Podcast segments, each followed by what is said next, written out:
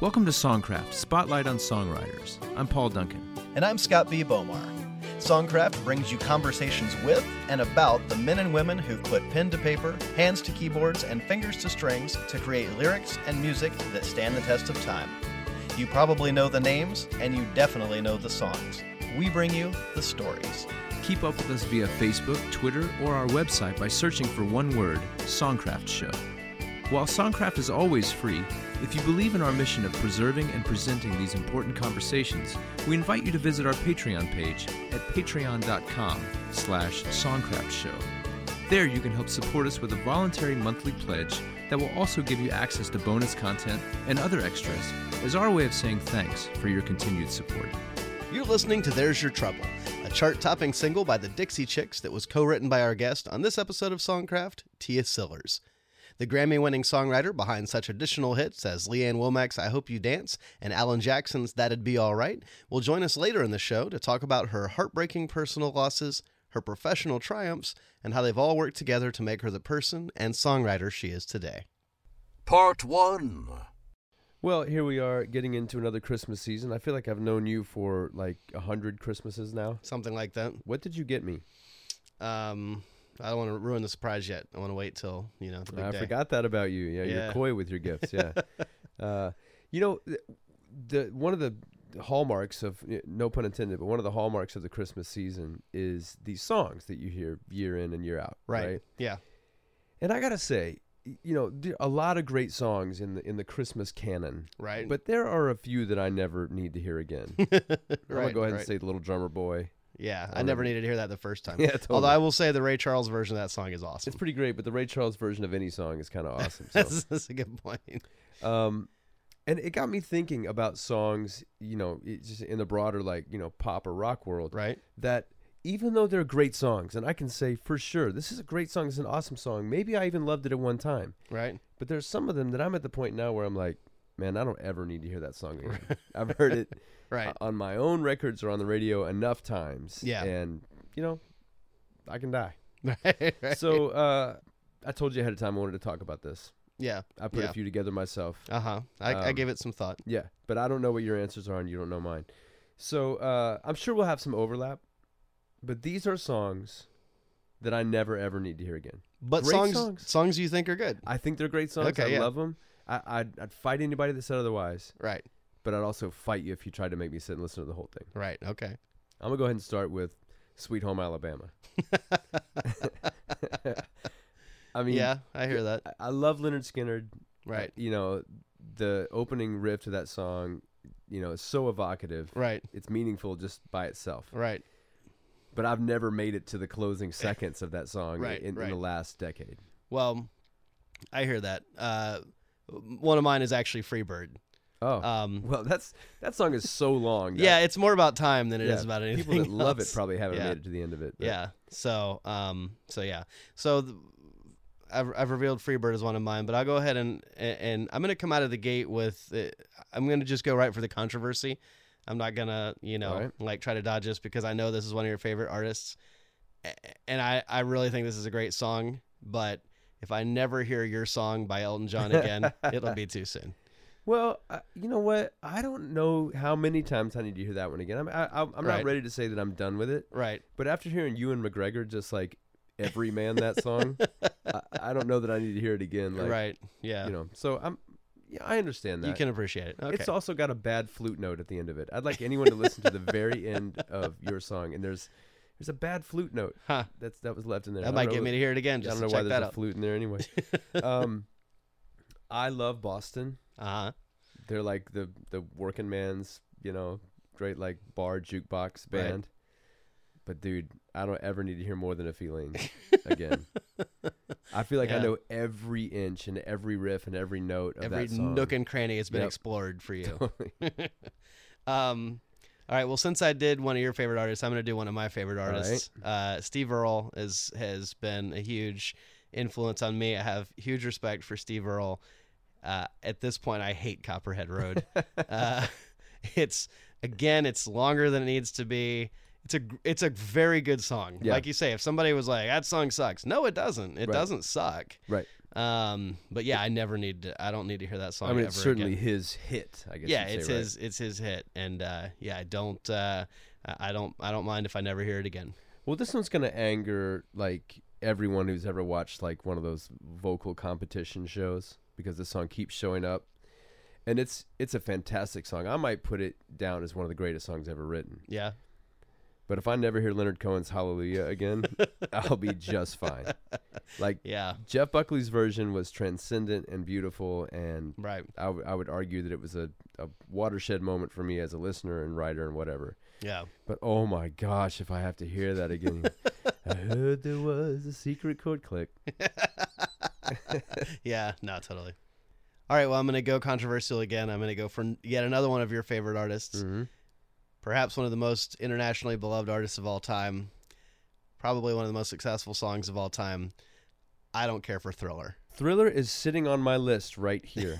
really? Yes. I'm surprised. we overlap with well, Thriller. well, yeah. I mean, the thing is, like Michael Jackson, great. I mean, I remember when that video came out. They played it every hour on MTV. I, I remember recording it with the VHS uh, tape so that I could. Yep. I guess I needed to see it more than every hour. Right. Um, you know, eh, great groove, but yeah, you know, it's well put together. It's interesting. It's not your typical song. It's about Right. something, you know, on paper, great song, but uh, yeah, man, it's just Well, I, I'm going to surprise you even more by telling you that I was sitting there trying to pick between Thriller, Billie Jean, or Beat It.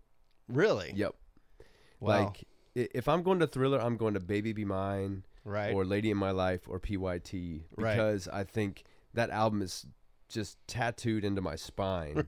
right, And Thriller didn't do itself any favors uh, by having the exact same bass line all the way through Hmm. and the exact same chord changes over the top. Right, It never changes. hmm. yeah, So once you've listened to it ten times, you've technically listened to it fifty times. you know. right, right. Uh, Now I gotta say, I- I'm kind of with you on Beat It as well, but Billie Jean, I've still got some Billie Jean in the tank. yeah, Yeah, it's all right. I mean, it's not all right. These are fantastic, amazing songs. right, you right, know? yeah, But I don't need to hear them again. Um, okay, I'm I'm gonna pick one of my favorite bands here, and and, and I would say everybody's favorite band. U2. Hmm. I don't need to hear one again. okay, You know, like when. I go to a show, if I start to hear the opening lick to one, that that's my pee break. um, yeah, probably because I know that they're going to talk for a long time when they start that song about something. right. Um, but yeah, I'm just kind of just kind of done with it. Yeah, I'm okay with one. I'm not. I'm not. I'm not totally over it. Yeah. Um, I'll tell you what I am over. Uh, and I know that it's questionable to ever choose a Beatles song. First of all, I'll say that "Birthday" by the Beatles. I never liked it. It's not a good song. all right, so I got I got that on my system. Uh, but "Hey Jude," which is a good song, okay. I I just I don't need to hear it again. Once they started the na na nas, it's I was like about to uh, say, what if what if there was an edit without the na-nas? Would you be all right? I'd be more receptive to that, but uh, I think it's just something about that. It's again, maybe my attention span's just getting shorter, but I, I just uh, I'm not I'm not ready to sign up for Hey Jude anytime at all in the future. all right, I, I think I think we should you know we could do this all day, but I think we should Right. do five and maybe an honorable mention. Okay, how many Okay. have we done? Uh, we've done four. Okay, Uh, so I'm gonna give you my my fifth one, and I I love Pink Floyd, and I particularly love Dark Side of the Moon. I've listened to that album a bunch, a bunch, a bunch of times. Right. Um, and I know so has every other random dude with a garage, but when I get to money, I hit skip. hmm. I'm done with money. Uh, the song. Uh, and, you never started on the actual, and I actually was kind of going back and forth between money or another brick in the wall. Like right?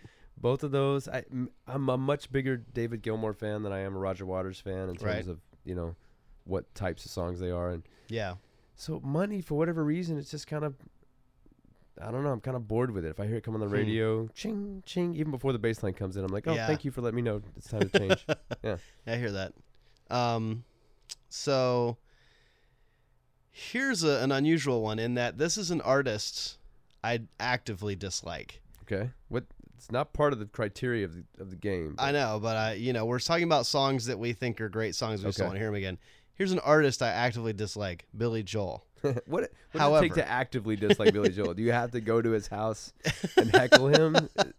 I just actively, uh, no, I don't. I wish no ill will on the man. I just, uh, you know, some artists you're just like meh. With him, I'm like, Yeah. "Eh." yeah. Okay. Um, okay. And however, I will say that Billy Joel had there are exceptions. Like She's Always a Woman, I think is Great is a song. great song. Like he's got some great ballads. Right. When he tries to rock, it really upsets me. But one of his songs that I will say is probably one of the great songs of the pop rock era Um, is it Piano Man? is Piano Man. that's a great that's a great song. It's a great song. I don't need to hear it ever again.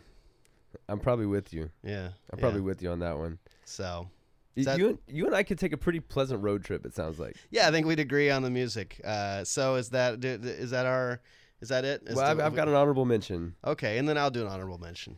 Uh, Led Zeppelin rock and roll. Okay. Um, before it was a Cadillac commercial, it began to feel like a Cadillac commercial to me. Interesting. I mean, I feel like I hope I hope I don't have friends listening to this. Um, I just I, I think I don't like songs about rock and roll. Oh I think yeah. that's got something to do with it. I- And again, I, I, I mean, it's like the vocals insane. The riff is great. Like it's like blistering, awesome. You know, fast rocking Led Zeppelin. Um, but I just feel like it's just kind of at the end of the DJ's playlist. Hmm. You know, and I can't Yeah, think yeah. what else to play. Let's just pull out rock and roll. We've talked before about not liking songs about rock and roll or Yeah. songs about dancing or Yeah. yeah, I, I, Or food. Songs right. about- songs about food. I don't like songs about food. Um, all right, so my honorable mention is a song that I will award one of the most beautiful melodies ever written in the pop music era. We didn't start the fire. Lists are not songs. Um, so one of the one of the most beautiful melodies written in the pop era Yeah. for a song that I never want to hear again is "Imagine" by John Lennon. Dude, that was on. That was one of my too. I, I almost went for that one. Well, glad to know we're pretty well aligned Yeah. on what we don't want to ever hear again. Uh, covers of Imagine, okay, or just any version of Imagine. I'm done with it. I'm done. Okay. I've gotten I've gotten all the juice out of that lemon. Imagine never hearing that song again. Part 2. So before we jump into this interview with Tia Sillers, um, we actually want to let people know about a giveaway that is, I think, kind of a, a special giveaway for Yeah. us here uh, at Songcraft, and that is a CD by Mark Otis Selby. And if you're not already familiar with Mark Selby, you'll be hearing a lot about him in this interview. He is uh, Tia's late husband Yeah. and uh, songwriting collaborator. They actually wrote "There's Your Trouble" and a whole bunch of songs together, "Blue on Black" and, and some other stuff that that you'll be hearing about. But um, Tia and and Mark have an incredible love story, and you know, incredible collaborators, uh, obviously in in life and in music, and um, clearly his. Uh, his passing was a great loss to to the music world and and obviously something that has impacted her life very much. And and one of the things that Tia has been doing is promoting this um, album uh, that that Mark put out called the Naked Sessions. And it's stripped down versions of uh, some of the highlights from his song catalog. And it's really an intimate look at a guy um, capturing some of his best music work um, at a time when he knows that you know that he is ill and and that this is his kind of swan song his his final musical statement. And so for that reason it's this is a really special project and and Tia is uh, singing with him on on this uh, record. But really spotlights um, Mark as, as an artist and a songwriter and and it's very cool. So you'll be hearing more about this uh, project during the um, during the interview, but we want to give away this CD to one of our listeners. So, if you're interested in having your very own copy of the Mark Otis Selby Naked Sessions CD, send us an email to songcraft at songcraftshow.com. And in the subject line, just say uh, Mark Selby. That's S E L B Y. and we will announce the winner on our next episode in two weeks. So stay tuned for that. Part 3. Though best known as the co writer of Lee Ann Womack's classic I Hope You Dance, Tia Sillers has written successful singles in various genres, establishing herself as one of Nashville's great songwriters. After scoring with top 10 singles by George Ducas and Pam Tillis, she first hit the top of the country charts with the Dixie Chicks recording of There's Your Trouble. Additional charting country singles followed by artists such as Suzy Bogguss, Pin Monkey, Tammy Cochran, Trisha Yearwood, and Alan Jackson, who scored a huge hit with That'd Be Alright. In addition to her country success, Tia has landed several songs on Billboard's hot mainstream rock chart, including Kenny Wayne Shepherd's Blue on Black, which spent a total of six weeks in the number one slot. She also found success in Christian music when she and Hall of Fame songwriter Bill Anderson won the Dove Award for Country Song of the Year after the Oak Ridge Boys recorded their song Jonah, Job, and Moses. Other artists who've covered Tia's songs include Martina McBride, Randy Travis, Trace Adkins, Diamond Rio, John Waite, Vince Gill, Wynonna, Patti Page, Jennifer Lopez, and Gladys Knight. She has won Song of the Year honors from the Grammys, the CMA, the ACM, NSAI, and BMI. Tia has additionally taken home awards from the Canadian Country Music Association and the Billboard Music Awards.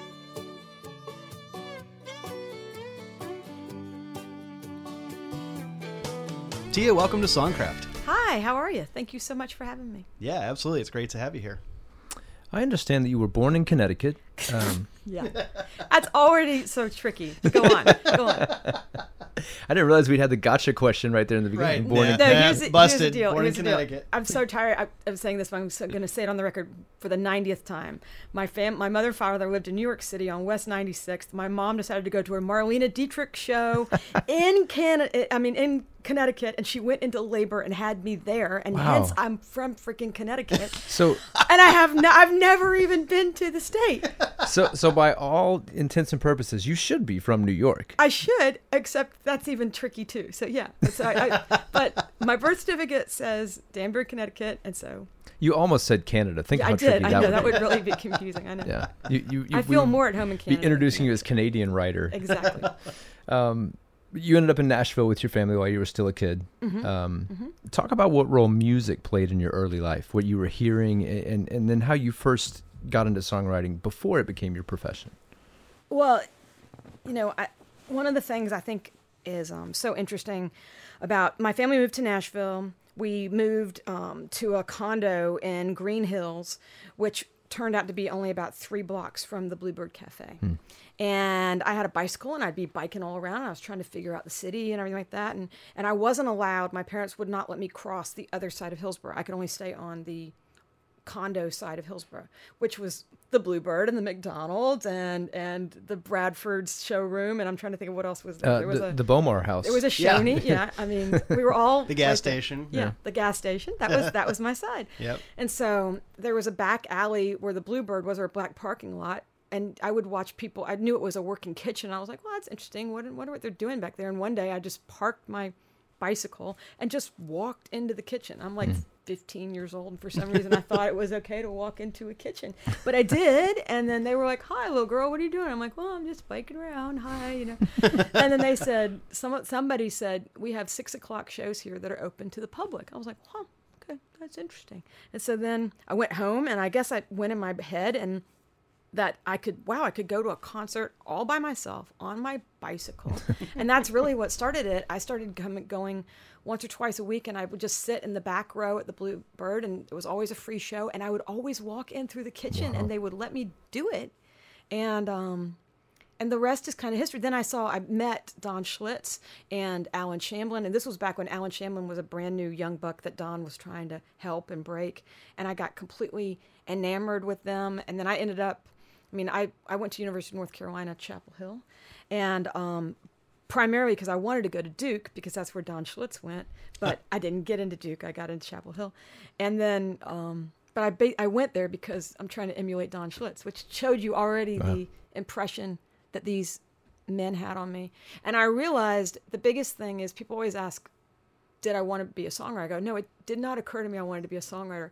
All I wanted to do was be able to sit in the round with three other men. I never envisioned women at all. It was only men in in a round at the Bluebird and tell stories and jokes. Uh, the song part didn't quite register yet. It was the the in between banter. Right. I was so amazed at the the incredible Right. wittiness and then the song. Then I started as the time went on. I went, oh, but I'd have to write songs to be To able get in that sit circle. In the circle, and I think that's what. Yeah. It's funny, uh, like about two strip malls over, there's like a pipe store. You remember that place? Just think of how differently your life would have turned out if you'd wandered in there. Into the pipe store. I'd be You know, so close, but all so I want to do is be a part of this pipe culture, Exactly. Right. and I'm going to go to the the college that the the pipe luthier went Exactly. to. you know? And I'm gonna get a could be job at pipe- Levy's Men's Shop. Exactly, Levy's. Oh wow, I haven't thought of that. Now it's men's Or, or the donut den. Yeah, Like the it could, donut have den. gone any, It any It kind of way. could have gone so Yeah. differently. Or Chinatown. It could be the Or Chinese He- restaurant. Hesse Gymnasium Yeah, over there. There's so Wow, many things. We're going deep down the rabbit hole of Green Hills Yes, uh, uh, geography now. Nashville, Tennessee. Yeah. yeah. Um, yeah, I my, I used to walk through that McDonald's parking lot. I was allowed to cross the street to go to my guitar lesson at Green Hills Music You across nicer from parents, McDonald's. yes. Yeah, yeah. Where the HG Shopping Hill Center was. same side of the yeah. street as HG Hills. Wow. Yeah, rest in peace HG Wow. Hills. I would say there was one of the premier Shoney's in Nashville right there. That was a s- as nice well. Shoney's. Yeah, that was that a was a fancy great one. Shoney's. Yeah, yeah. Well, something that we like to do on the show is kind of tell the story of a songwriter's journey and, and career through the lens of, of specific songs. Mm-hmm. So, with that in mind, we've we've put together a little uh, theme here for the show today, which I have I have dubbed Tia in Ten. Okay. So we're going to talk about ten of your songs, okay. which we can talk about more than 10 of your songs, but we're going to use these I'll 10 songs 10. as kind of a uh, a lens through which Yeah. to, to look at your story. Um, and we're going to start with uh, Lipstick Promises, which Yeah. uh, became a top 10 hit for George Ducas in Yeah. 1995. And, and that's a song you wrote with the artist. Um, is the first time we see your name as a writer on the Billboard charts.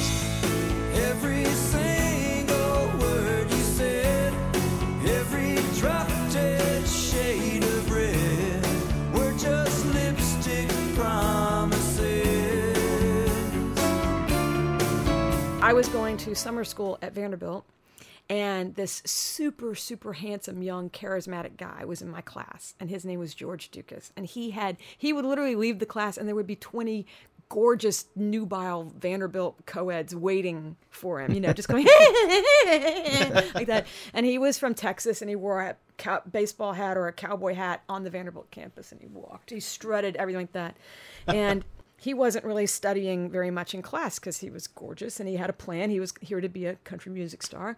And I was taking notes and in class, and he came up to me halfway through the class one summer and said, "Can I buy your notes off of you?" And I said, "No, I, I don't do that, you know." And then he then he sort of shrugged me off like I was being rude, and then he goes, "Oh, "You should come down and check me out. I'm playing at Amy's tomorrow night," you know. So I was like, "Okay," and so I do. I go down to Amy's, and I'm secretly writing at this point, and I watch this incredibly sexy, gorgeous, hunky guy go up on stage and just crush it. Hmm. Wow, wow, wow, he was great. But his songs weren't that good. Hmm. Hmm. And so the next day at class, I don't know what possessed me. I said, You can have my notes if you let me fix your songs. Wow. And neither one of it, he needed my notes. I think he thought I wasn't really going to fix his songs, but he needed my notes more than my songs. And the rest is history. It, it, it fostered, we began writing that summer, and then we wrote all that fall. And then when I was away, I went back to UNC, Chapel Hill Defense College, and I went back and he got a record deal. And so he then gets a record deal and a publishing deal, and you know the wheels turn slow. But but two years later, um, he's got he's making the record, and the singles are you know singles are being written, and we wrote that's when we wrote Lipstick Promises. But it's all because I he needed my notes, and I went to a show, and I had the hits. But I mean, I I had maybe written twenty songs at that point. I mean, I did not deserve to be. That did not need to happen like that, but that's how it happened. Wow, that's great. That's a great amazing. story. um, you know, after that success with Lipstick Promises, you had a couple of lower charters in 1995 and 1996 with cuts by Helen Darling and Kim Richey. But it wasn't until 1997 that you had another big hit with Land of the Living, uh, which Pam Tillis turned into a top five single.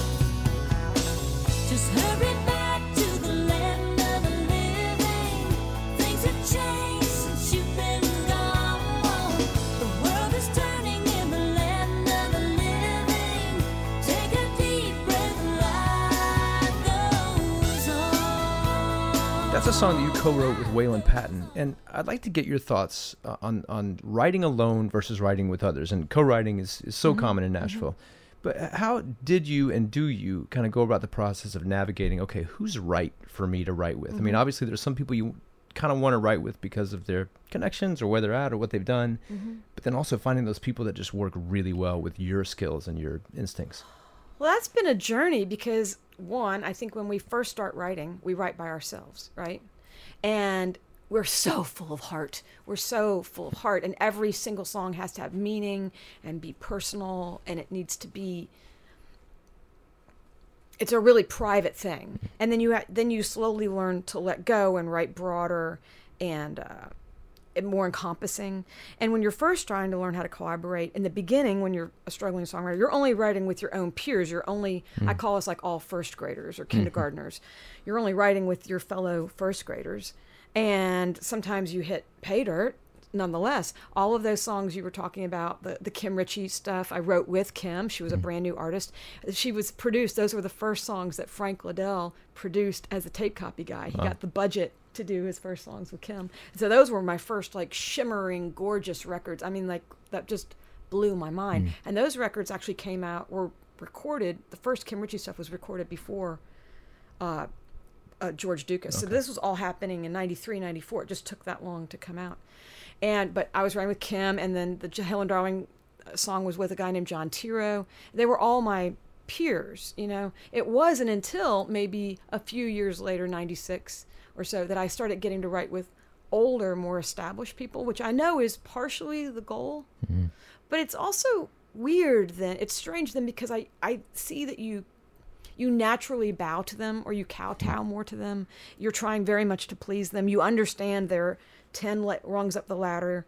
And so you want to deliver. And so you really come in with, with a million ideas or you're really like maybe you're you're trying harder to impress a more established writer than your own peers. Mm-hmm. Your own peers, you're hanging out and you're smoking cigarettes and drinking whiskey and writing at 10 o'clock at night. And sometimes you write something, but you're the next rung up. I mean, it get that's when it gets serious. You're showing up at 10 o'clock in the morning, 10:30 in the morning. I know the regular employed people are laughing at this th- those early norm numbers. You're going to an office. You're really treating it like a job, and you really want to impress the mm-hmm. elder statesman, you know. And I remember Wayland was somebody so fascinating because like he had been this I mean, I, I'm not saying anything that's private, but like he had been married and divorced several times, and I thought that was just like such a grown-up crazy thing. I was like, "Wow, I am in the thick of the music crazy people business now." You know, here we go. And he was telling me funny stories about his ex-wives and how messy it all was, and it, it was like one of my first experiences of like where I didn't feel like a young buck kid. I mm. really felt like hanging with the big dogs. and- right. and um and i think that that it was the the the elder statesmen were the, were the ones who really started talking to me about writing you know how do you write broad? How do you stay pure to you? How do you keep that light in your eyes that we're drawn to? How do you keep that? And how do you make us how do you make us better writers by your youthful energy? And that was something i realized i could bring in. Yeah. i could bring in. And that's something i really tried to harness um, and then, fortunately or unfortunately, during that time too, I've had a lot of heartache in my life. And my mother was diagnosed with cancer, and, and she died in my late 20s. And that just afforded me even more to be raw and have my heart on my sleeve and go through Mm, and to have empathy and ache and be able to imagine all these things. So I think it, all these things, even though they were difficult, they informed my ability to continue to write in a number of different subjects and styles. I think. Yeah. Yeah. And then when I finally got, now I'm the elder statesman, which is crazy. so now I'm the one that the young bucks want to write with, and and now it's now I feel like my job is to tell them, you know, uh, Steve Seskin once said, when you first start, you're all heart, and then as you learn the craft, you become all craft, and then eventually, if you be, if you can, in order to be a songwriter, your career, the heart and the craft both have to come hmm. together, and then your heart with craft, Right. and that's what I hope I have, and that's what I'm telling everyone too. That's great. You know, Well, and it's sort of I think that that feeds itself sort of the the cycle of you have new writers who come to town and the older writers who have the craft down. They've got you know they know what to do with an idea. But they're ready to hear some new ideas. They're ready to hear some new ideas. And you got people popping with ideas who need to learn that craft. So it's almost like this sort of mentorship thing feeds itself Yeah. in a way. Yeah. It- that that's how that songwriting community. You're both borrowing. They're borrowing my expertise, and I'm borrowing their goofiness. Right. right. Right. Yeah.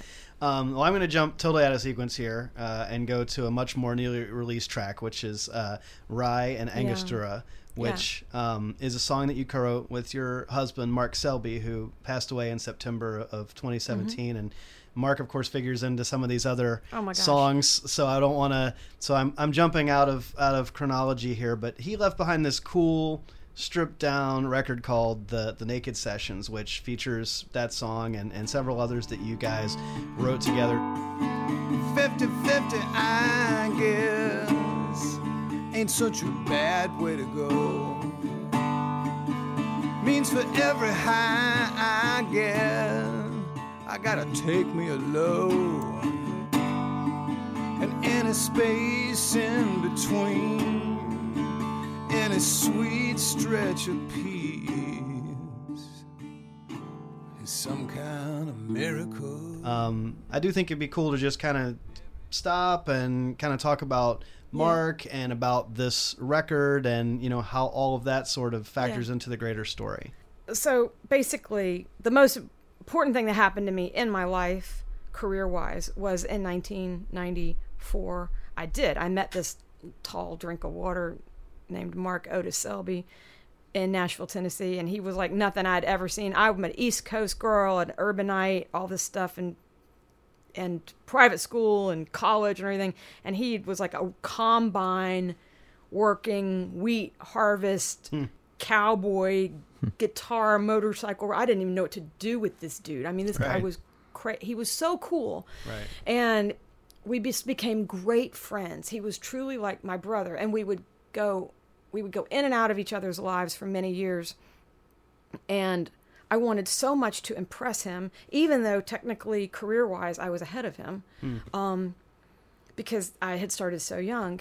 And and then we fell in love. We this tremendous collaboration of years and years of writing now. He's I mean, he's literally been in my life for half of his my life and as his cancer progressed and he became sicker and sicker, um, our fabulous publisher, Diana Mayer, and they condensed Moss. They said, Moss, and that's what I call Mark Selby, but because M O S is Mark Otis Selby. We, we want you to do this record.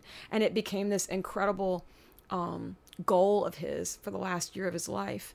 And uh, it was this beautiful obsession because it was um, he would he was in chemotherapy he was um, at the end he was paralyzed on his entire left side of his body he had a brain tumor and and Rye and Angostura was the last song he was able to play before he lost the use of his hand and wow. his voice sounds so it was the last song we wrote together. It was a song our, that was our favorite drink. Um, rye and angostura is a is a sazerac essentially a new orleans legendary drink. We loved new orleans. We loved the big easy.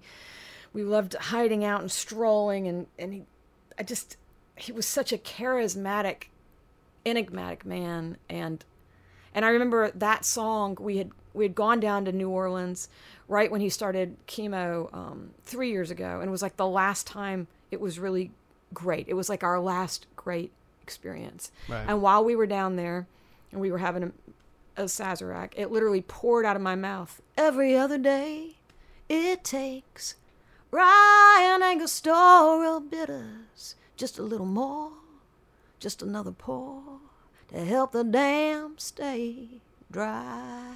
Jeez. And Moss went, Well, we got to write that, don't we, baby?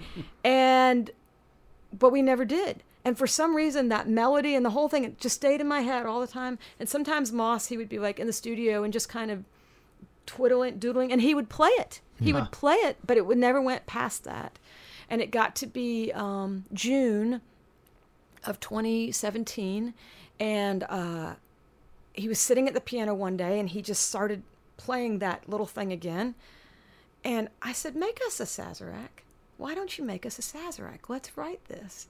And it just poured out of us. And what was amazing is the bridge goes 50 50, I guess. ain't such a bad way to go. Means for every high I get, I gotta take me low. And any space in between, any sweet stretch of peace is some kind of miracle. And here we were dealing with the most horrible cancer. I mean, he had metastatic bone cancer. The pain mm-hmm. he was in, that what they what they were doing to try to keep him alive. But we still had good days. Yeah. We still were able to find those little slivers of joy, and we were still able to write that song, and that it just became like this. I- It was a miracle. It was a mi- the song was a miracle. Hmm. The writing experience was a miracle. It was the best writing experience of my life. I think I knew this might be it. You know, hmm. Yeah. that was the window of him getting beyond sick, like hmm. beyond, like where nothing was going to work anymore, Yeah. and knowing it, and that we could still write that music. And he sounds like a million bucks singing it. He sounds like a man who is not going quietly into the Yeah. night. He was sounded like a man who was full of piss and vinegar and did not want to die. Mm. Yeah. Well, you know, it's it's one one of the beautiful things, and and I would say also one of the difficult things about even doing these interviews is knowing that you're going to dive deeply into people's mm-hmm. stories and their mm-hmm. lives, and sometimes that involves the, the very very high points, you mm-hmm. know, like bullet points in a bio, and then there are these incredibly heavy stories that are so so meaningful and so poignant, and the hardest part is then to to, to ask the next question. Yeah. Um, I can tell funny stories about him too, so don't worry. um, but also to, to keep moving um, to the next song. Yeah. Um, the next song on our list, and your first number one Billboard country hit, Massive. and Yeah. the first number one for a group that would go on to have quite a few of them. Yeah. Um, of course, I'm talking about the Dixie Chicks, Yeah. and "There's Your Trouble" from 1998. There's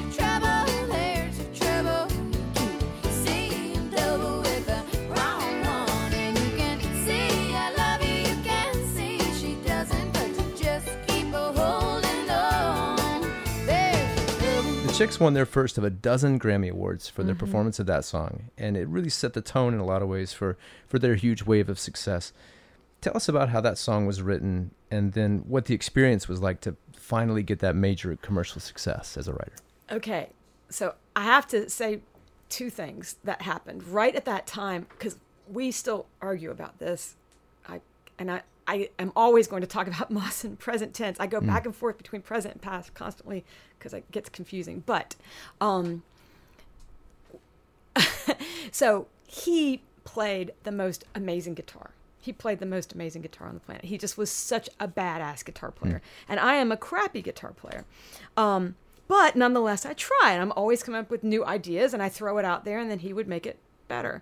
And so he was really good at the blues and I really wanted to learn how to play, you know, write blues songs. So I was trying to impress him with with the blues and that is the reason way that we first had our first charted success with a guy named Kenny Wayne Shepherd. It was a mm. song called Deja Voodoo and I think it went to like 3 mm. or 4.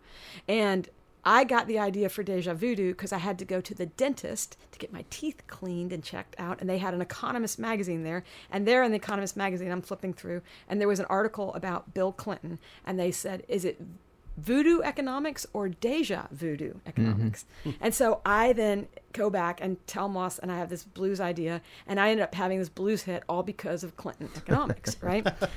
And at this point, Moss said to me, I remember him saying, "Ha- whatever you're doing, keep doing it, Tia, because clearly you are just really great at coming up with great ideas. So just keep observing things and and and keep throwing them at me because you're you're doing it. And so I already had that initiative from him. And this is we're just friends at this point, right?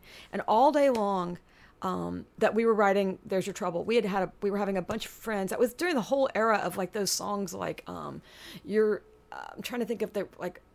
I can't even think of them now. There were these love songs like "I Swear" by the moon and the stars and above, and Right. "You're so wonderful," "You're so fabulous." You know, like there was all those eras of songs, and so we had decided we were going to try. Our publisher wanted to write us to write some of those, like real love songs, and we just couldn't do it all day long, all day long. And finally, I said, I used to call him Selby too, and I said, Selby, just play something just totally ridiculous, like totally un, you know, un power ballad. Like just play something you would want to play. And he started playing what became the riff to There's Your Trouble. And I had just been hearing this guy who used to always say, "There's trouble, there's trouble," like you know, like when when the hot girl goes by, "Oh, there's trouble," mm-hmm. and and the whole first verse of that song is like it should have been different, but it wasn't different. It was the same old story, "Dear John, so long." Well, that whole thing is really writing about it should be easier to write a song. It should be different to write a song. This should be easier than it is, but it's not. That whole first verse was just really about how frustrating it was to write a song. What's amazing is we then recorded that song, and I think Moss had the harmonica on it, and he had acoustic guitars, and it sounded totally cool, and and our publishers loved it, and um, but nothing happened to it. I, people cut it over and over again, and and Reba McEntire cut it, and I'm trying to think other people that we were so excited about always fell through. And then they came and told us that three blonde girls from Texas were going to cut it. And I said, "What's their name?" And they said, "Dixie Chicks." I'm like, "That is the stupidest name. You cannot, you cannot steal, you know, a line from a classic song from Little Feat. You can't do that, Dixie Chicken." And um, but they did, and they were brilliant about it. And then it went on to become this crazy hit. And what happened was, people immediately began when we would play like a show. Afterwards, they would be like, "You're the cutest couple. When did you become a couple?" We're like, "We're not." Ugh, that's no, we're friends, you know. And so everybody always thinks that we wrote that song about each other because Right. it wasn't too soon after that, long after that, a year later, that we became the couple. But Right. everybody thinks that, but we weren't. It was just truly hmm. that we were. We wrote so many great songs. Why that became the landmark song, I don't know. Huh. Yeah. But it did. And the Dixie Chicks, you know, all of that changed our lives. They sold like 14 or 15 million records. Jeez. right. My right. gosh. I mean, that never happens. Yeah. Here you've been in Nashville. You've been having, you know, moderate success. You've been doing good. You've been building a career. Now you have a number one song with the Dixie Chicks. How do you sort of navigate that? Suddenly everybody's like, maybe people who didn't want to write before now suddenly want to write. Like there's a whole political Well, the dimension. most interesting thing that happened out of that is this one man who I had been um, badgering for years to write with me, and I would actually drop off cassettes because that's when we dropped off cassettes. Yeah. I would drop off cassettes at his um, offices every six months to beg him to write. Well, he finally loves the Dixie Chicks, hmm. Hmm. and his name's Mark D. Sanders, who I went on to write "I Hope You Dance" with. So the, Wow. it was it was a seismic game changer, and that Right. I could write with anyone I wanted. But but you know, I think when you're in the middle of it, even though you do have more people contacting you and you're definitely like, wow, I'm making progress, right? You know, or, or you're still so in the middle of it and you're you're at your heart, you're just a creative person. Yeah. So in one way I didn't like it. Like I hmm. just want I, I really just want to be left alone to write songs in my own head. Even so, left to my own devices, I would just sit in a room and play the guitar all day. Hmm. So the truth is, it's actually good that all these people are coming out of the woodwork because Right. it makes you hmm. get out of your comfort zone. Interesting. I bet. Yeah. I think. Yeah. I Yeah. hope. I pray. Yeah. um, well, you, you mentioned Kenny Wayne Shepherd, and that's uh, the the fifth song we picked out in Yeah. our Tia in Ten. I like that. That's good, Yeah, right? I like clever. TN10. Yeah. Um, but uh, Blue on Black, which was you know a, a- a big hit for him in, in 1998.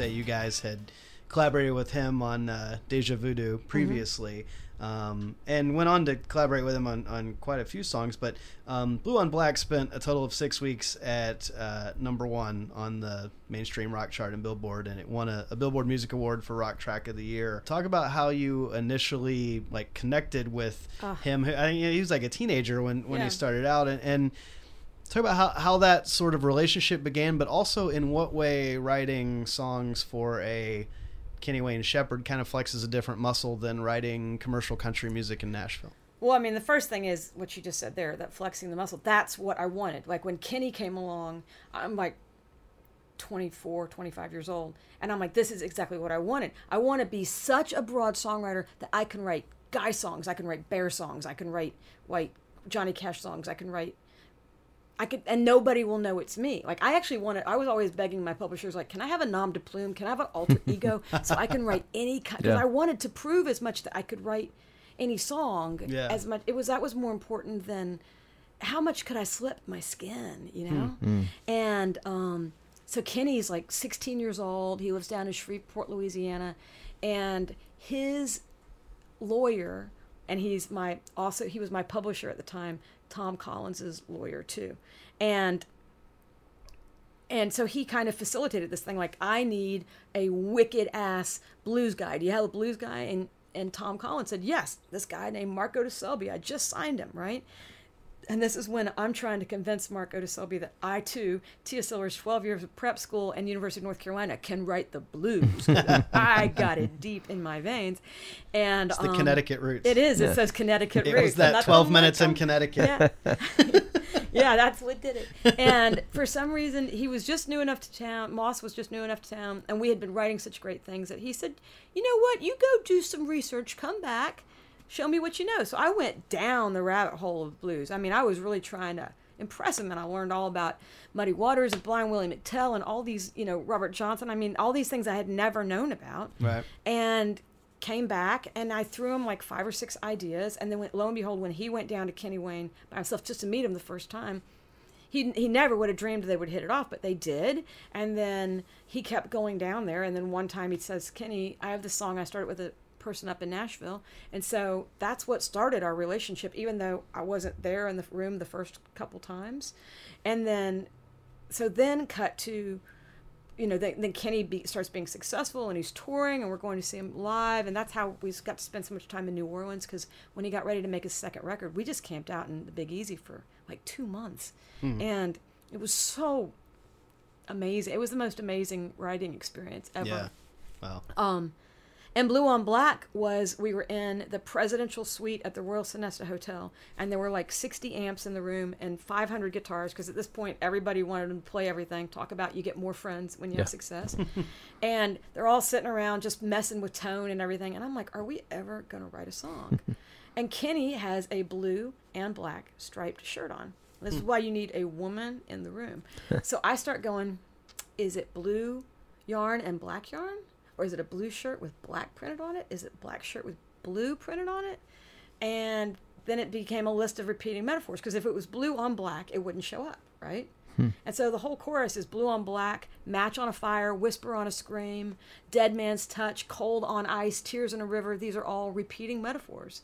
And I mean, that sounds really nerdy and wonky, but that's what it is Wow. and and what now it's like blue on black is i think i don't i mean i sound like i'm bragging but it's sort of like the last great iconic rock song. And you can't go to a bar a bar band and not have them cover i mean i hear it all the time. People send me videos all the time. I'm at the beach. Check it out. And people are sing, somebody's singing blue and black.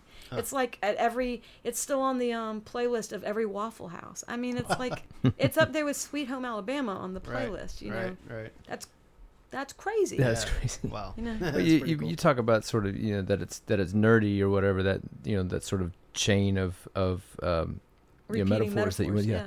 But it's it's it's almost like I was thinking of you know watching. Sometimes I'll watch old animation with my little girls, and I'll think about all the, the painstaking detail it it comes that, that that it takes to make something look like Yeah, no work it's- went it's into the- it at all. The devil is in the details. Yeah. Heaven is in the details. The minutia. It's like yes, we become great writers. We become great musicians. We become great songwriters, craftsmen from paying attention and Hmm. collecting words and thoughts and phrases and devices and go i'd like to try that next Yeah. or i'd like to write a song backwards or chronologically or what if i shifted and you know these all become games Well, a very tiny percentage of people who write songs can say they've actually written a hit. yeah A much smaller percentage of those can say they've written a standard. Yeah Um, but in 2000, you found yourself with a standard on your hands. i did Uh, when Lee Ann Womack's recording of I Hope You Dance became a number one country hit, a top 15 pop hit, country song of the year as honored by the Grammys, the CMA, the ACM, BMI, ASCAP, FBI, ACLU, Yeah. anything Yeah, with yeah. initials.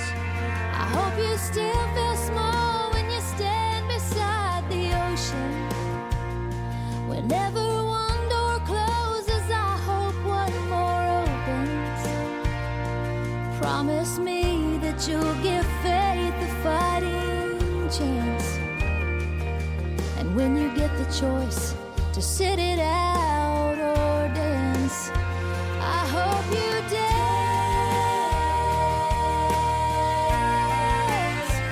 I hope you dance. Uh, I'm, uh, you've, you've never made it out of a conversation or a writer's round or an interview without talking about this song, I'm sure. But, you know, for the millionth time, what was the inspiration behind that song and why do you think it resonated so strongly? One of the most interesting things about getting to be me is that I have lost. Um, I, I just lost my father last month, and so I'm now an orphan and a widow, and um, I can't believe how losing these people, these seminal people, have has affected me, and my I lost my mother first, and I went, but before she died, and the year before, year and a half before she died, which I didn't know she was going to die, she wasn't sick yet. I um, went through a breakup, and I drove down to Florida, to Apalachicola, Florida, to be by myself, and it was my first adult vacation completely by myself. It was the first time I went somewhere by myself. It was the first time that it kind of occurred to me that I was good by myself and that I wanted to be better by myself. It was the first time it occurred to me that if I really was going to keep doing this thing as called a writer, I had to be comfortable with my brain my head and my thoughts. I had to figure out how to harness it. I had to learn to not be distracted by other things. That the true gold mine was mining my thoughts. That was my gold mine. And I had to be comfortable with being alone. And I was down there and um there were three amazing things that happened. Um, one is my mom would call me up every day to hmm. check on me, and my mom would go. This was after the Dixie Chicks, mind you, right? So she'd go, "Mama Chick for baby Chick, Mama Chick checking on baby Chick. What you uh. doing, sweetie? Chick check, chick check." She'd always do that, right? And then she would go in this litany like, "I hope he rots in hell." I hope he never finds anybody as good as you. I hope he's miserable. I hmm. hope because I've just broken up with this guy. It was the wrong list of hopes, but she hmm. was just this giving me this wonderful list of I hopes Yeah. the wrong ways. So that was one thing. And she was such a force of wonderfulness. She was such a empowering mom. She was so loving. And then I uh, was I went for walks every day, and I went on this incredibly long walk one day, and I'm by myself, and I'm just crying. I'm feeling incredibly inconsequential. I'm really feeling like the grain of sand that we all are. But you know how some days when you really know you're a fucking grain of sand, you're like, this is I maybe not even a grain of sand, but you're, and I'm looking at the ocean and I'm thinking I should just swim out there. I should just swim out there and be shark bait because that would have more meaning than anything I could do. I could feed some fishes and this would be a hell of a life. I've already had an amazing life.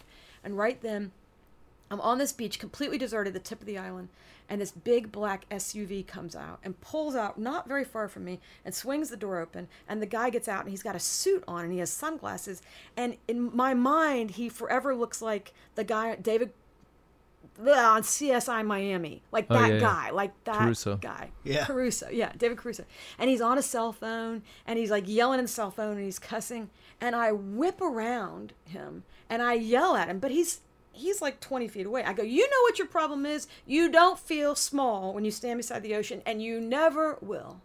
Hmm. And I whipped back around, and the songwriter went in me went, oh, that's it. And hmm. immediately in my head, immediately in my head, I hope you still feel small when you stand beside the ocean. Hmm. And that's really what started it right there, that little thing. And then it began to tumble out of me more things, more things. And then I'm driving home. I'm driving home from Apalachicola back to Nashville. And I get a call, and it's Diana Mayer, who we've already talked about, and she was the publisher of Moraine Music. And she calls me up and to ask me, she said, We just had a last minute cancellation at a writer's retreat. Would you come out? And instead of offending me that I had never been invited in the first place and why am I the last minute hmm. fill in, it didn't occur to me. I just said, Yeah, yeah, I will. I will. And so I said, When is it? And she goes, Can you get on a plane right now? I go, No, I can't. I'm driving back from Nash uh, from Apalachicola. She goes, Stop in Atlanta, buy a ticket. We'll reimburse you. Park your car. Come on out. I'm like, where are we going? And she says, the Rocky Mountains. And she goes, I'll send somebody to pick you up. I get on the plane. I fly to Denver. I don't have warm clothes. I don't have anything. And who picks me up at the airport but Mark Otis Selby? Wow. And the rest really is history because we fell so fast. It fell, it was like instantaneously, miraculously, head over heels in love. Hmm. And, and he took me then, we went to Estes Park and I saw the Rocky Mountains and I was terrified of them. And it's the first time I ever saw mountains getting closer and closer and closer. And the first thing that flitted in my mind was, I hope you never fear those mount- mountains in the distance. Never settle for the path of least resistance. And I was just writing all these lines down. And on that trip, I wasn't there yet. I wasn't mentally there. And I don't even remember what I wrote on that trip. And I got back to Nashville, and my first writing appointment was with Mark Sanders. And at this point, I'm a hot mess because I've broken up with a boy. I'm supposed to be crying over him. I think I just met another boy. Oh my God, how did this happen? And I'm confused and I'm suddenly I'm invigorated and I don't know what my life holds for me. And all I could think of is when I get the choice to sit it out or dance, I hope I dance. Oh God, please T, I hope you dance. Hmm. I hope I, it was more like my little prayer, hmm. Right. my prayer. Hmm. And um so I had to be that crazy jumble of emotion and openness to whatever the world was bringing to me. I couldn't have written it, you know? I couldn't have. Was that the first time you and Mark had written together? No, we had written a bunch and we'd had a, a lot of cuts, but Yeah. not like Not like nothing that. like this. And he, for all his career, I mean, all the hits he ever had, this was he. And he said this very cruel thing to me after like we won like I don't know a Grammy or something. He said, "Tia, I've already had a career. Now I have a career song. You have a career song. Now you have to have a career." And he was right. You know, Yeah. I was twenty eight, almost twenty nine when I wrote "Hope You Dance." Yeah. You know, I was 30 when it. I'm 30 and 31 when I'm getting Grammys, and Wow. you know, Jeez. he was right. Yeah. He was right. Man. Ay ay ay. It's funny how you, you sort Thanks, of Mark D. It's funny how you sort of point to that, um, the notion of being a little unhinged at the moment you wrote it, Yeah, and and I've always thought that there's something there's something to that, yeah. um, because Just like I'm very unhinged now. I'm. I've been so unhinged for the past year, and I think I've written some of the most amazing songs of my life right now. well, you know, listeners are unhinged. You know, um, Yeah. you, you're you're singing to a a a flawed public and, Yeah. and and individuals that are blown about, you know, Yeah. and and you're catching them at that moment in the car.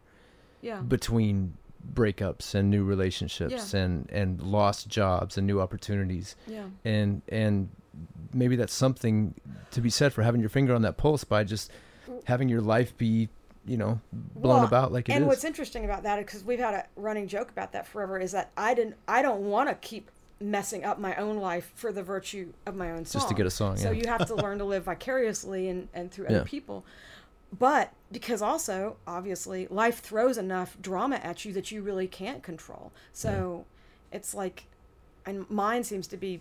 In, at, for my life's burden instead of heartache is is sickness and death. I mm. mean, it seems to be my burden. And how do I harness that tremendous mm. loss and continue to get up in the morning and find joy and write about it mm. with with you know levity. The next song that we want to talk about is That'd Be Alright, which was Yes. uh, a chart topper for Alan Jackson in 2002. Yeah,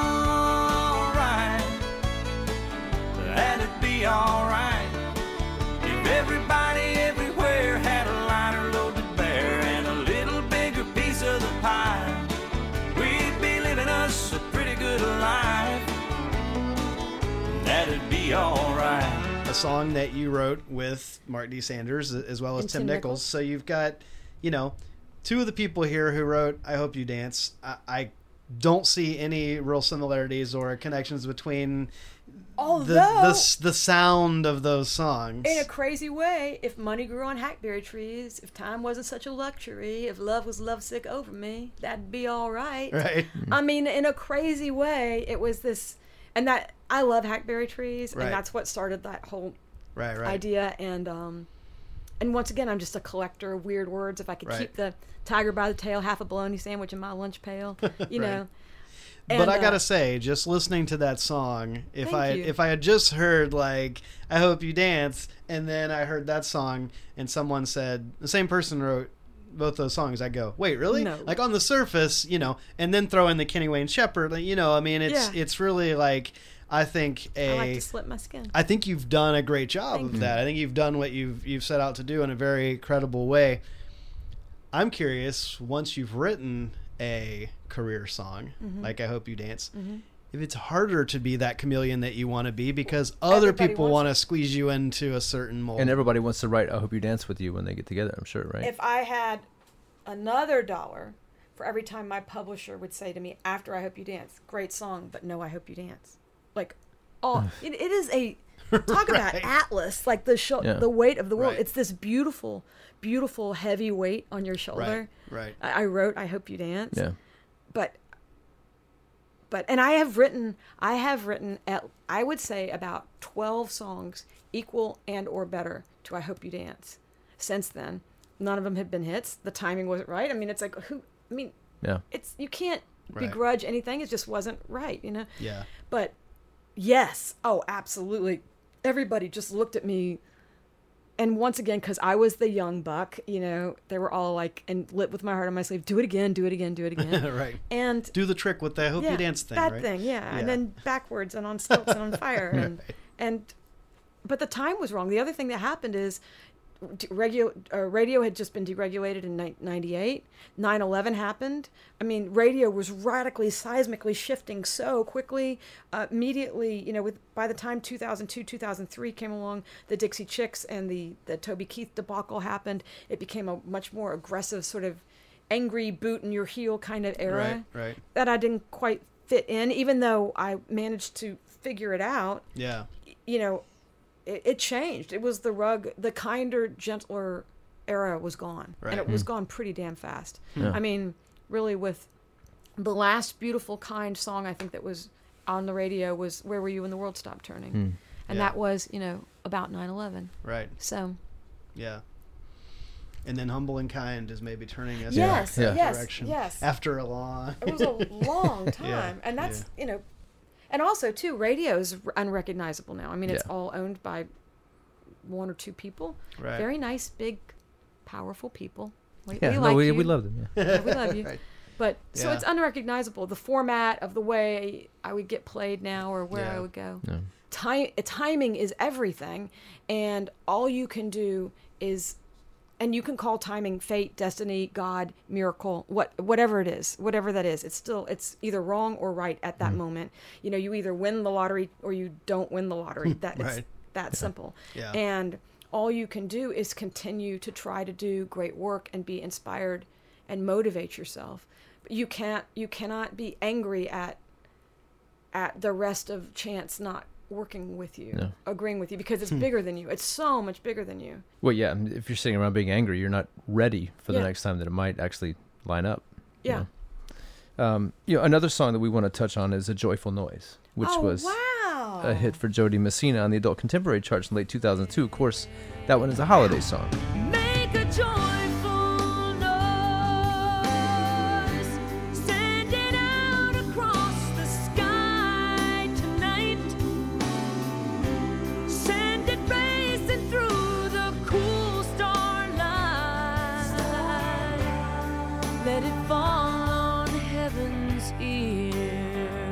Typically, Yes. Christmas songs get written because someone sets out to write a Christmas song. Yeah.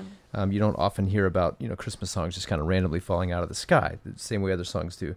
And we we talked a bit about you know you taking these walks and and eh, or hearing things that people say and how they land. You know, um, I'm I'm curious a bit on, on how this one came about eh, and and if it came about and saying okay we need to write a Christmas song today or whatever was set out. Do you like that type of assignment writing or almost being commissioned to write a certain type of song or, or do you much prefer to sort of let it land on you? What year did you say this was? Uh, 2002. That's impossible. oh my gosh, baby. Um, when I talk, say baby, I'm talking to Moss. Um, I cannot believe that. Um, no, I remember this super clearly. Um, Brent Maher was Moss's producer and our long-term friend and collaborator. He was doing a Christmas album on Jo Dee Messina, and um, Diana Maher Maher put out an all points bulletin. You know, peeps, come on, we have a chance, we have a chance. Christmas, Christmas, Christmas. And I had always rolled my eyes at trying to write a Christmas song because it seemed so calculated, and it also seemed that the great ones already existed. And so I remember saying, okay, okay, I want to do this, but I want to do no no reference to Christmas, no ref- reference to angels. I want it to be this this this epic, lovely song about peace and hope and humanity without any of the traditional touchstones. How can we not do this? So I went deep down the rabbit hole once again, studied like all the, the top 100 Christmas songs, and um, and then started collecting all the possible words that I thought would be great and sentiments and everything. And it's hopeful, right? And it's spiritual and it's seasonal, but it can be any denomination. It can be about a hope for the new year. And it was yeah it was this beautiful surprise hit and it's still it's played. I mean it's one of the only new holiday songs that get Yeah. played which is crazy once again. I managed to be the, the one new holiday song of the 21st century. And um yeah and it's been covered multiple times now and it's it's a it was a great writing exercise because i i managed to avoid every cliche but still Yeah, to, it seems like maybe to, to give yourself an added assignment on top of the assignment gave you the challenge that you Yeah. needed. You know. and I love that challenge is something that does keep me really engaged. Yeah. Wow. Um, let's talk about Heaven, Heartache, and the Power of Love, which was a, a top 20 single for Trisha Yearwood in 2007. Um, I mean, Trisha Yearwood is one of those sort of like modern day iconic uh, country artists.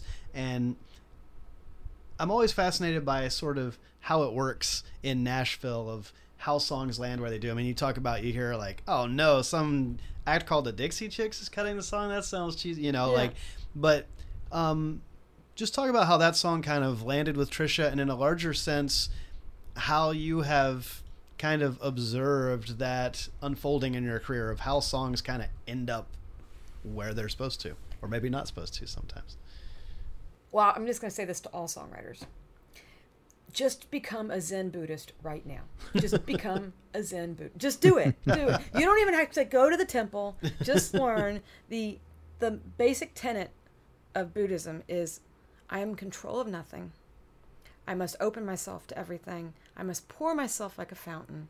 Here I am embracing the Zen Buddhism because because you can't control anything. Every single song I've ever written that I thought was perfect for someone has never been the person I thought would record it. And every way that a song was recorded, with the exception of the true insider ones that I was a part of, have never been recorded the way I thought they were going to. They've always made decisions. It's all about letting. It's all about letting go. You have to be so willing to let go of the song once it's written. And I think that's one thing. Diana Maher, who's now my publisher, crazy full circle in life, um, I have the hardest time turning them into her because until I turn the songs in, they're just my little things. Nobody rejects them. I love them. They're these tiny, perfect little things. And then the minute I turn them in, that begins my Zen experience of letting go. And so with Heaven Heartache, uh, I wrote that with the fabulous Clay Mills. I've written hun- hundreds so- of songs with Clay Mills, and I don't know how we wrote that song. I actually barely have a memory of writing that song, except that I know it was we had fun writing it. I know I got the idea from a magazine stand in the checkout line at the grocery store because it was it said something like it sounded it sounded so, like like heartache and love and the power of both or something like that. Hmm. It was like the title on like an Esquire. I'm not a, a what are one of those trash magazines? Us. Us or something like that. Yeah. And it has like a smiling woman who's made it through 12 divorces or something, whoever it is. so, and I was like, whoa, you know, and I think it was like, I think it was like, like heavenly heartache and, and love and loss or something like that. Mm. And so I was like, whoa, what about heaven, heartache, and the power of love or something? And that's what, this was all from the great title. magazine article. One song from The Economist, another song from the trashy Uh, tabloid. you got at the low Grocery bri, high bri. It's all low, high, low, educated, dregs, sixth it's like grade the left reading brain and the right level, brain. Yeah. college reading level. Right. It's all the same. Well, we've made it to our tenth song Oh my gosh. in the list.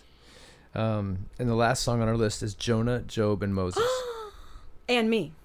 and and me. Jonah, Job, Yeah. Moses, and me. and me. I'm just a struggling soul,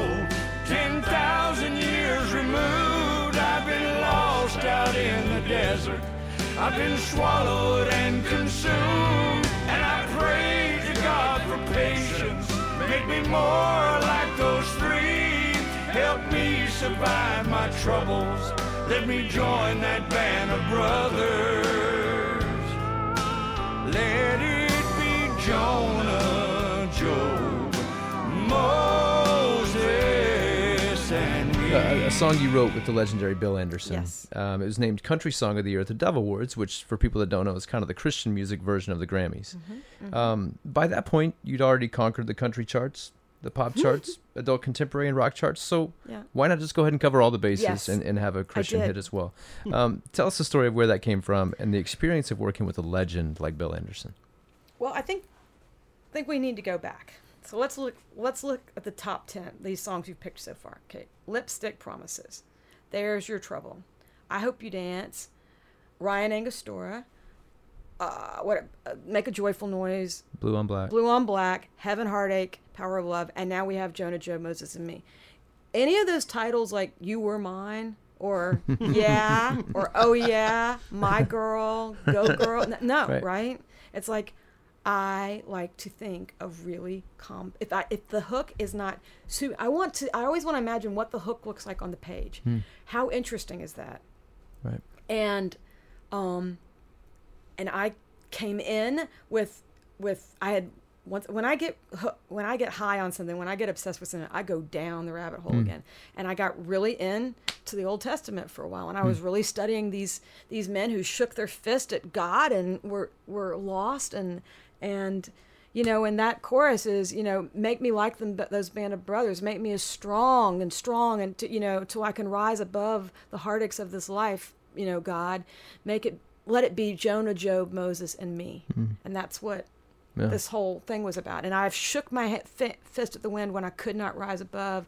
I have i have cursed your name. I have i have questioned every my my path and my destination you know. Hmm. But please please please if, if there's one thing in life i'd like to be like it to be when i die jonah job moses hmm. and me. And when we got to the Dove awards when we found out we were nominated we were like this is crazy. This is so crazy I, would- I would just get i was back when i would get nominated for anything. It was so much fun. Hmm. Hmm. And i remember seeing the list of the other songs and and I said to Whisperin' Bill, we're going to win. And he said, why? And I go, look at the other names. And the other names were like basically, I believe, Amen, You Are the Light, My Lord, and then Jonah, Job, Moses, and me. I'm going, people are not, if they don't listen to all the five songs, they're going to just, the coolest name, Right. they're going to check it off. Right. And that's going to make us win. And Whisperin' Bill's like, no. No, no. but it, I think that's what happened. I, I actually kind of have the same same approach to titles in that you know some of it has to do with you know you're you're either sending songs into A and R or something you you want it to pop out. Yeah. But I also wonder if some of it comes from being you know writers that grew up in the album era Yeah. where you know and, we and still also imagine how they'll look. yeah and, and early on Yeah. you know you're not getting track one two and three you're getting track seven and eight nine on the record and you're thinking I, I, I think about the way they look on the back of a, of Yeah. a CD. You flip it over and like, oh, I, I think I'll actually advance to song number nine and hear Yeah, what that I'm is. curious that about what interests that me. is. Yeah. Yeah. Yeah. Where now in sort of like playlist era or single era, I, I- I wonder if if that um, impetus still remains. You know. I still though think that if you see suggested songs and Yeah. you see a list, maybe you'll go, "What's that mean?" Yeah. Right. You know, I mean, I don't make it an obsession of mine, but it's you know one of my little things that keep me engaged. Once Yeah. again, these tricks, Yeah. right? How do I stay engaged? Well, sometimes you think of a crazy cool title, Yeah. Hmm.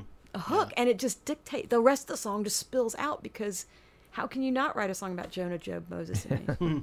Wow. You know, you can just imagine it. Yeah. Yeah. That's great.